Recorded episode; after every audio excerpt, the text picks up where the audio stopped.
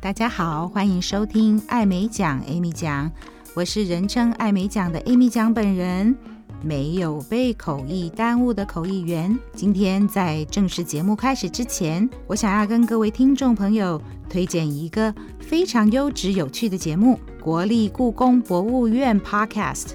想不到吧？故宫竟然也跟上了。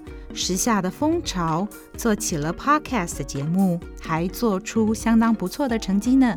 透过故宫两位年轻的主持人 Umas 跟 Eddie，用知性且幽默的主持方式，带出了许多不为人知的故宫文物故事。比方说，你知道古代也有猫奴吗？你知道古代文青的必备时尚单品是什么吗？还有古人的健身方式、饮食攻略等等，除了展览之外，国立故宫博物院还有什么不可不知的秘密呢？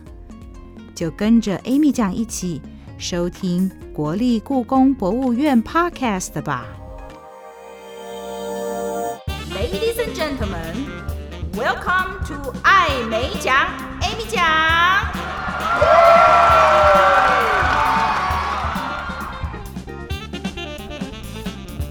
各位听众，大家好，欢迎收听艾美讲 Amy 讲，我是人称艾美讲的 Amy 讲本人，没有被口译耽误的口译员。有人问我，为什么你叫你自己是没有被口译耽误的口译员呢？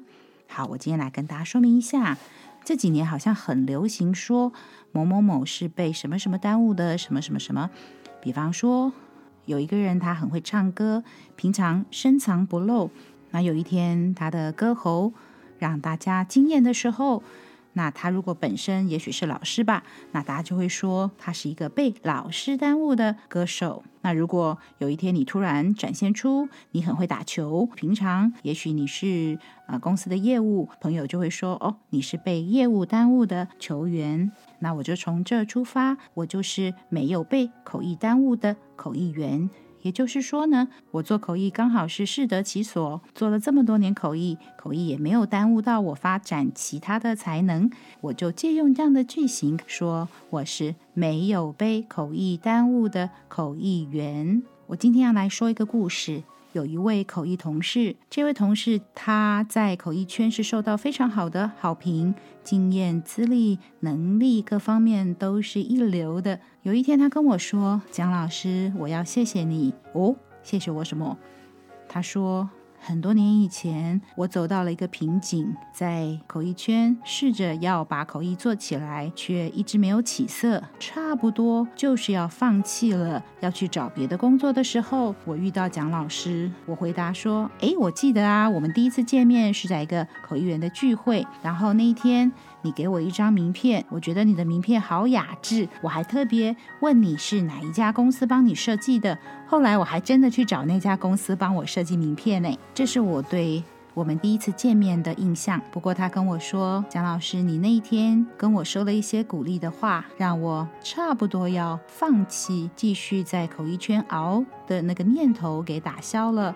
我就继续的努力。要不是你那时候有给我鼓励，我可能就离开了口译这个行业，那也就没有今天了。我其实不太记得我那个时候有跟他说什么话。基本上，我如果看到是个人才的时候，我都会抱着鼓励的态度，要他们加油。具体的，我那天说了什么样的话，我不记得了。他谢谢我，我欣然接受，我很开心。才知道有那么一天，默默的我说的话鼓励了一位后起之秀，这也是功德一件吧。因为这位口译员后来做得非常的好，案子非常的多，在口译圈的风评啊是公认的好。所以原来哦，他也在刚开始努力的时候，曾经遭遇到挫折，想要打退堂鼓。今天就来讲这件事吧。我刚从学校毕业的时候，在一次的聚会上面，有一位很资深的学姐，当时她已经是非常成熟、案子很多的资深口译员，有人邀请她来我们的聚会。那那次吃饭。除了学姐之外，其他的都是刚刚毕业的小萝卜头，包括我。吃饭的过程，我们有很多的问题要问问学姐。我记得当时学姐说，要在口译圈可以成气候，大概要三到五年的时间。大家的脸上出现了非常惊讶的表情。三到五年的时间，这么久，好像很难熬的感觉吧？老实说，等到我把正职的工作辞掉，决心要。做专职的口译员的时候，其实回头一看，也真的就是五年了。后来哦，新进口译员在跟我们聊天的时候，我也会跟他们说，口译圈是要熬一段时间哦，大概三到五年才能成气候。这好像是一个代代的循环。我也一样看到后辈的脸上充满了疑惑，三到五年这么久吗？我回想起哦，就是。我后来在翻译所教的学生，在口译圈变成一线口译员，或者是主流的口译员，差不多也都是毕业以后三到五年，甚至更久。这验证了口译圈真的是要熬的。有一位口译老师说：“戏棚子。”站久了就是你的。他这句话是想要鼓励大家要有耐心的熬过那个初期的阶段，不要轻言放弃。怎么说呢？因为你刚毕业，经验还不足，技巧还不纯熟，不是那么容易接到案子。客户不晓得你会不会把他们的任务执行好啊。有少数的例外，一毕业就无缝接轨的进到市场，案子很多，通常是名校的那一届的第一名。毕业以后，有老师们会找。这个第一名搭档，因为他的能力已经达到专业的水平，那老师会给他机会。还有一些是在进口译研究所之前就已经在市场上面做口译，或者是英文老师，或者是其他的有跟口译的客户已经有衔接了。那当他毕业的时候，应该是更成熟了，他的客户也一直延续着。那我们可以讲说，他一毕业的时候就发展得非常顺利。另外还有一种。就是人脉吧，有一些的是爸爸妈妈刚好是某一个圈子的重要人物，那那个领域刚好是蛮常需要口译的话，这个孩子毕业，然后条件也很好，能力也很好的话，就刚好水到渠成、顺水推舟的就接到了很多案子，除了。上述这几个情形之外，包括我在内，我并没有学校在台湾，我是美国的 Monterey 毕业的，所以我的庙不在这边。那老师接到的案子是在美国，也不太可能照顾到我们。我们回到台湾就要从零开始单打独斗，我就经历过了这个熬的过程。可以说是除了等待机会以外，也是要慢慢的练功。刚好今天我去参加一个场合，我也跟现场的口译的新手们说，要确定把每一场会都做到好，因为新手久久才能够接到一次会，三年不开张，开张吃三年。但这个恐怕没有办法改变，你无能为力。说我想要很多会，就会有很多会。是如果久久的好不容易有一个会掉到你的头上，你一定要把它做好。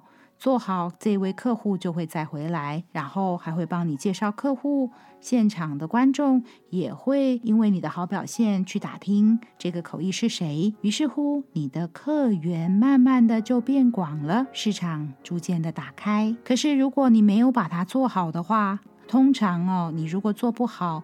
客户只会给你一次的机会，没有了，下次没有了。他不会把自己的会议给你当练习，练个七八次，你总有慢慢成长的空间。没这回事，需要口译的通常是很大的和很重要的会议，砸不得的。我跟后起之秀说，短期内会议不会很多，包括客户。包括口译员的同才，是不管轻易的找一位不认识的人搭档，或者是请他去代为出马，万一搞砸了怎么办？因此要做的事情就是进来的会好好的做，然后慢慢的累积，这就是所谓的三到五年的熬的时间啊。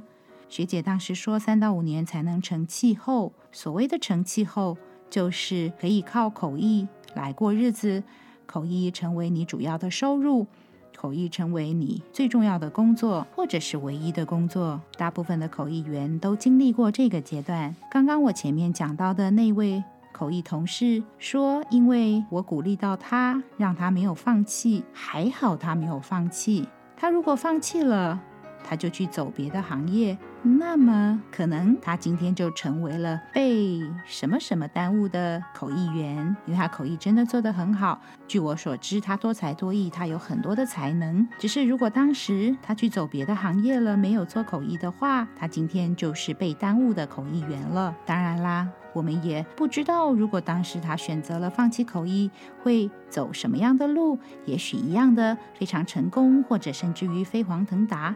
但是从我口译的角度来说，他就是被别的事情给耽误的口译员。好像我的题目说的，他在口译方面的才华没有机会发挥了。刚刚讲到有老师说，戏棚子站久了就是你的。说实在话。我也不是随便对任何人都给建议说就熬吧，我会请这个人有耐心的继续培养客户、累积客户，是因为这个人他有口译的能力，千万不要误会，能力还是最基本的哦。做个玩笑话的比喻，我就算在那儿熬一百年，我也不可能变林志玲啊，因为我没有林志玲的条件，并不是说所有想要做口译员。你只要熬，就有熬出头的一天。前提是你要具有很好的条件，口译的能力。所谓的熬，是在等机会，是在培养客户群。那这一点一定要说清楚，不要误导了，大家都去熬哦。嗷嗷待哺的嗷吗？刚刚前面说有老师说，戏棚子站久了就是你的。那这位老师的前提，我相信也是你要有能力站久了，戏棚子才会是你的。有一本很知名的口译书，日本的资深的非常优秀的口译长井菊子，他的书《口译人生》在跨文化的交界窥看世界的精彩。我最喜欢它里面这句话：“努力和准备不会背叛你。”我常常用这句话来提醒自己、鼓励自己。我相信勤能补拙，加倍的努力，让自己能够把客户交办的工作做得更好。我总说努力不会背叛你，但一样的，我之前聊到说，你学口译如果没有找对老师，自己闷着头苦练。自学不是不可能，但是万一你学错了，然后拼命的练，上万小时的修炼，最后却把缺点给练得炉火纯青了，要再调整回来就很难喽。我知道我的听众里面有很多是正在努力学口译，或者是。未来想要学口译的新生们，这边也是要提点各位一下：努力不会背叛你，可是努力有可能会误导你。不是所有人只要想往口译发展就一定会成功，并不是的。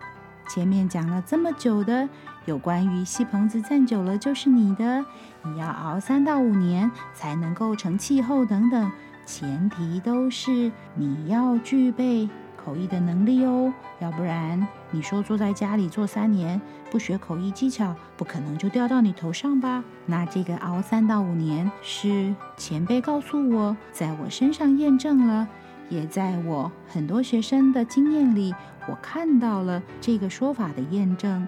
那位谢谢我的同事，他也验证了。继续等待之后，多年下来，他已经发展成为一个很成熟、很成功。案子可能比我更多的口译员了，很高兴我在无意之间，我为口译圈留住了一位优秀的口译人才，这也应该可以给我掌声鼓励鼓励吧。我自我介绍说我是没有被口译耽误的口译员，这里面带着非常高兴的一个心情，我适得其所，做口译做得非常的开心。数十年来，热情不减，这个热情也支持着我不断的精进。我不是一开始就很好，老师给了我基本的能力。进了市场以后，有好多别的事情继续学习，同时也在不同的口译同事身上学习他们的优点。最近做了一场口译，讲者说，快乐来自于进步。想想。